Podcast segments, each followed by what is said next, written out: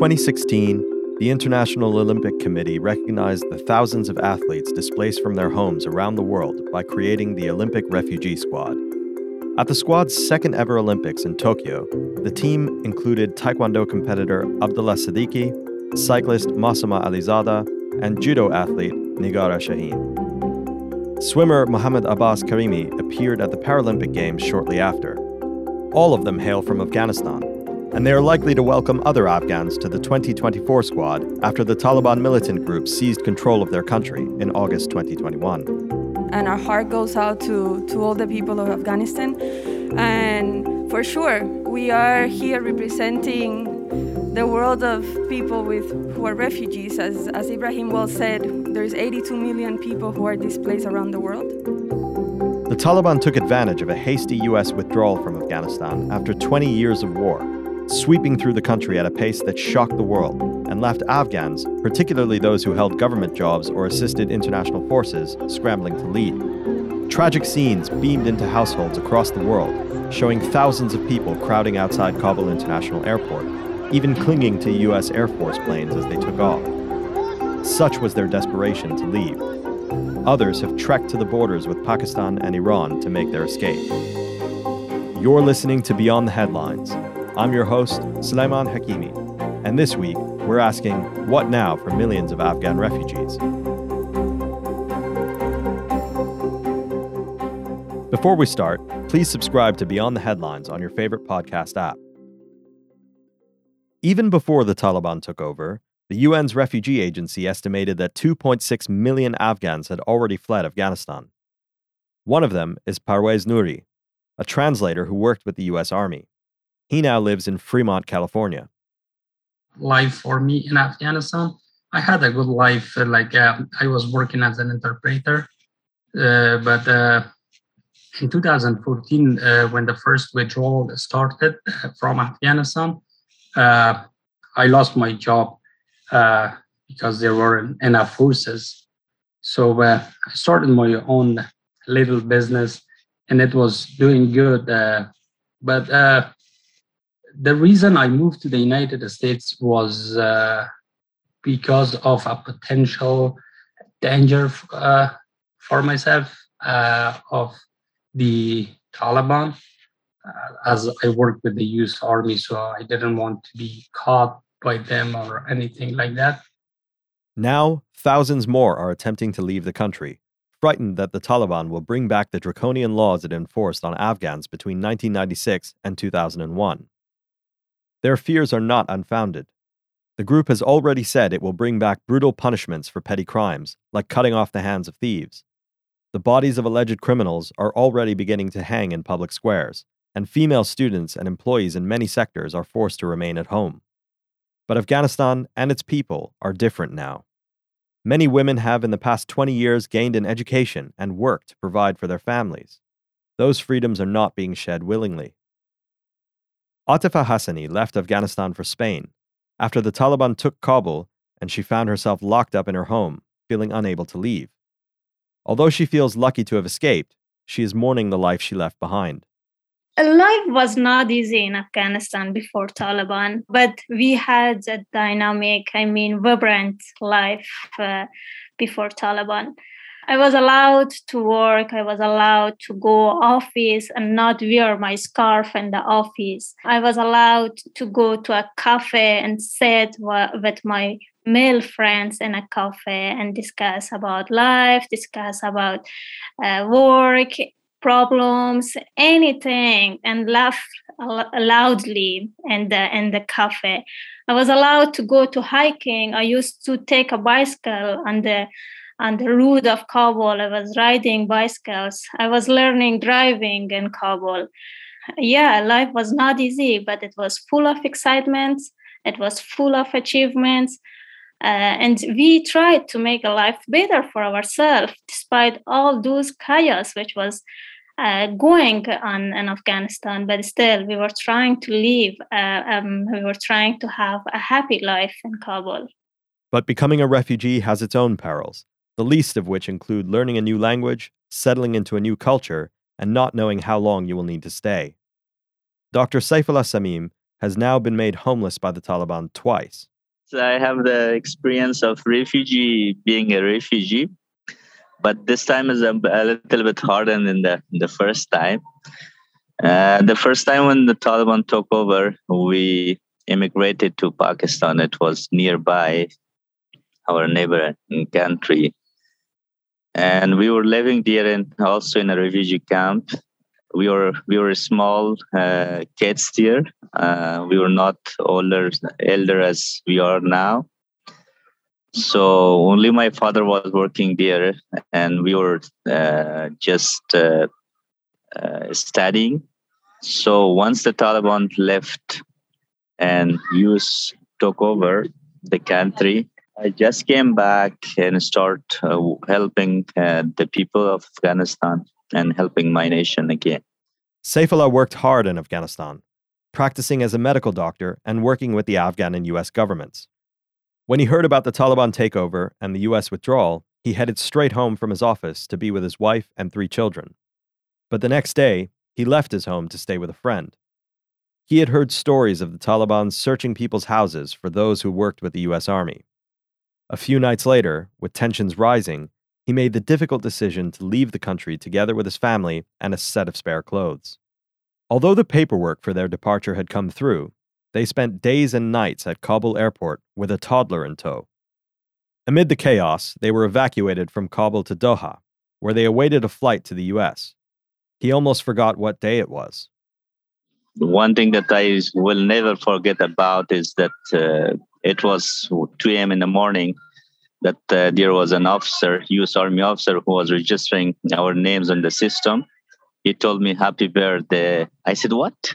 He said, "It's your birthday today." Oh, I said, "I have forgotten everything because I don't know that today is my birthday. It was my fourth, 40th birthday, so that was something that I will never forget about." Dr. Samim spoke to us from a refugee camp in Texas, so you may hear some people and noise in the background. The conditions are less than ideal, but he is still glad to be there. They have moved us to this Dona Ana military complex, which is a desert. There's no tree, there's no grass. You can not find anything green here, only rocks, uh, dust, so tents. Under each tent, there are more than 100 people are living, children from different families. You cannot sleep at night because of children sometimes cry. So the weather my wife has got some health issues cervical disc problems. So the bed that they have provided is not something that comfortable for her. And she is really in pain. Sometimes she wake up at night and starts crying. And i've spoken with doctors but uh, the people here nobody says that okay they this is what we can do. That's that's beyond that we cannot do anything. So the temperature is uh, at night very cold. It is difficult for her to tolerate. Uh, we don't have any other options. So the only option is that we have to take it. Now it is time to rebuild and start again. People like parwez who already have experience navigating the complexities of being a refugee in the us will be useful in helping the thousands of other refugees the US has taken in. Parwez's wife was able to leave Afghanistan with help from the Committee to Protect Journalists and is currently in Qatar. But he is also in contact with other new refugees. I'm in contact with uh, two friends that they are, uh, uh, three friends that they are stationed in uh, El Paso, Camp Paso. Uh, uh, I offered them help. I said that if you move here in camp to Fremont, yeah, I will definitely help you guys.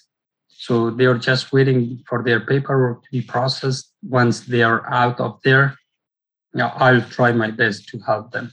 The thing is that they should forget what what happened in Afghanistan. They should focus on the future and uh, they should start working here. Uh, America, as they say, is the land of opportunity. It is. I have experienced it myself. They can work hard, they can study, they can be in their new life.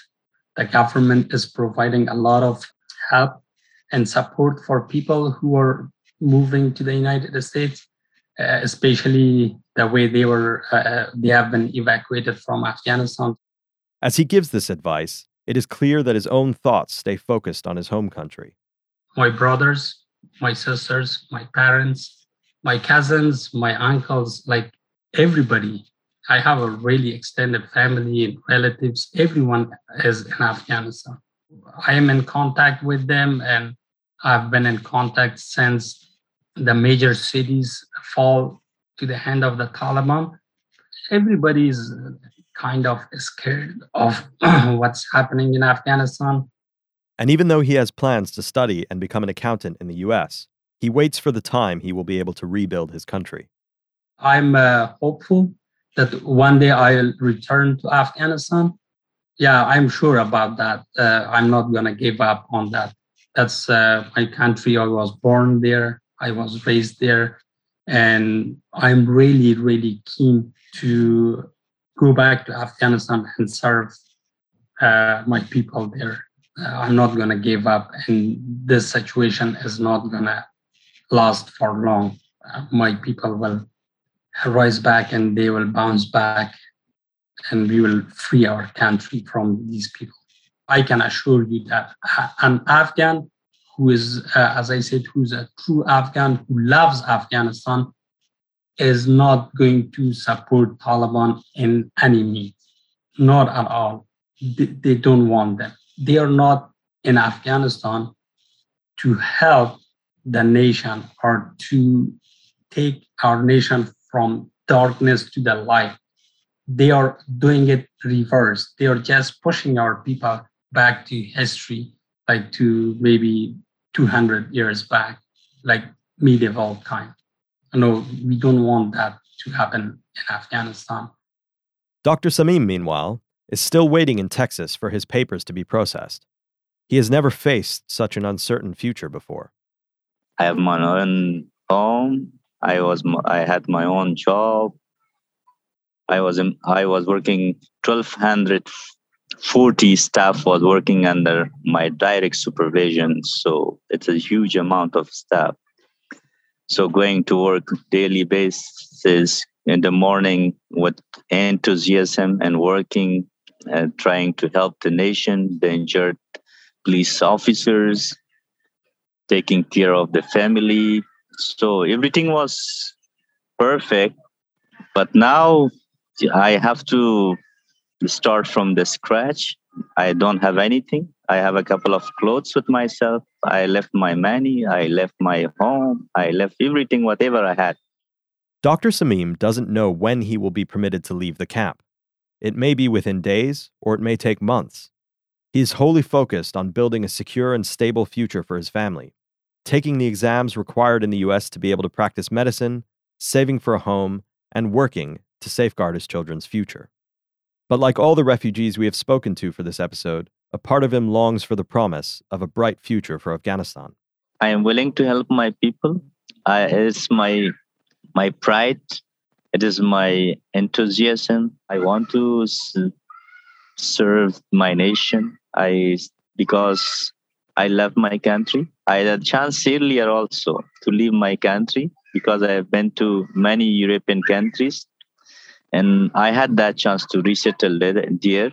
I had a chance to resettle in Middle East in Dubai, but I never thought of resettling in any country because I wanted to work for my people. I wanted to work for my country, to build my country, and that's my wish, that's my hope, and that's my love that one day I will return back if the situation gets better and if they allow us to go there. So this is my wish but if it is the same as it is right now, I don't think nobody will. Atifa Hassani spends most of her time in a flat in Spain with her younger sister. Four mornings a week, she goes to Spanish lessons, and the rest of her time she devotes to Women for Afghanistan, an organization dedicated to offering practical help for Afghan women and girls. She longs for the home and the hope she left behind. Everyone was trying so much there there was so much uh, efforts that all my friends around me was putting to help Afghanistan for a better Afghanistan. Everyone was fighting. And I find myself in that situation that I need to fight for Afghanistan. And we were discussing and talking and having conversation with everyone, with all of our friends. But unfortunately, now my, friends in Afghanistan, they are not talking the same as before. They are so hopeless they are so desperate and they are turning into depression. That's why i miss those conversations that we were hope we were hopeful we were uh, doing efforts and putting lots of effort to help afghanistan and to help our people. But now everyone is is just silent and we are not having that conversation anymore. We are not uh, talking freely uh, with with our friends which are in afghanistan right now.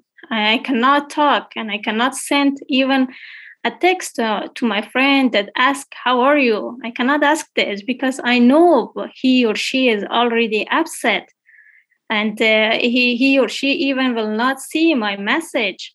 So we are not talking the same as before. And it's very sad i think. But like dr samim she thinks the current situation is untenable for her taliban is already full of fear and uh, they are like a monster for us. I I already had that much enough fear from Taliban, and um, I was alone. I was living by my own in an apartment. My family was not living in Afghanistan. I was just in Kabul just to work and uh, just the, the love of uh, the city and the love of my country. I was in Kabul. When the Taliban arrived, I one week it was about one week that I was uh, stuck at home and no one was around. Only my younger sister was with me, and uh, indeed she came to Kabul just for uh, an exam, a medical exam, but she got stuck in the Kabul with me. I was very fearful. Um, I was not allowed to go outside. I was not allowed to go to office. I was not allowed to speak up. I was fearful. Even uh, people uh, around, uh, uh, I mean, some some of my friends outside Afghanistan was telling me that please deactivate your Facebook or your Twitter. Please don't post anything because the Taliban will find you and they will torture you. So I found myself in a very idle uh, situation. I was I was I was find myself that okay, I, I'm not a robot. If I'm not talking, if I'm not sharing any stories about the current situation, if I'm not allowed to go to work, so I can't be a robot and, and stay at home like this and just go to kitchen and go come to the room or go to the bathroom and that's it. Uh, I was thinking, no, this is not something that I want to live. Okay, I'm I, I had already was in a in a war zone. I mean, in a conflict area, and I'm turning to uh, 30 next year, and I cannot be in a such situation and in this stage of my life. I cannot be a robot. I'm a human. I have feelings. I have energy. I have hope. I have dream. So if the Taliban come and I stack at home like this, so it's not acceptable at all. Um, that's why I decided to leave Kabul. The Taliban's takeover has affected millions of people with Afghan roots across the world. The diaspora community has grown over decades of military campaigns and fighting. Many of them have family, friends, and loved ones still in Afghanistan. First, second, and third generation immigrants, and those who have only just fled, all appreciate the sadness of those left behind and the privilege of being one of the lucky ones even as they lie on cold floors in packed refugee camps, waiting patiently for a new future. Atifa sums up the conundrum that all these new Afghan refugees face. If the Taliban is there, I will never be in Afghanistan. I don't I don't think so because I cannot live under a government of uh, people that I believe they are terrorists, that I believe their hands are bloody with the blood of innocent people in Afghanistan. I, I can never imagine myself being under control of a bunch of terrorists. I believe Taliban are recognized terrorists and they don't know about human rights. They don't know and they don't have respect to other people's ideology. They just have their own dogmatic ideology and they don't want to change it. So they are implementing their own ideology on the people by force, by fear. And uh, of course, I cannot live in that way. But if, if we have, again, a democratic country, if we have uh, a country which there is democracy, there is freedom of speech, there is uh, respect for the human, for the woman, for the human rights. Of course, this is, this is a dream to be back in Afghanistan and to work for my people and to live there. You've been listening to Beyond the Headlines, and I've been your host, Sulaiman Hakemy. If you've enjoyed this episode, please subscribe to the podcast on Apple, Spotify, or wherever you get your audio content. Thanks this week to Parwez Nouri, Dr. Safiullah Samim, and Atifa Hassani. This week's episode was produced by Taylor Heyman, Ayesha Khan, and Arthur Eddyson.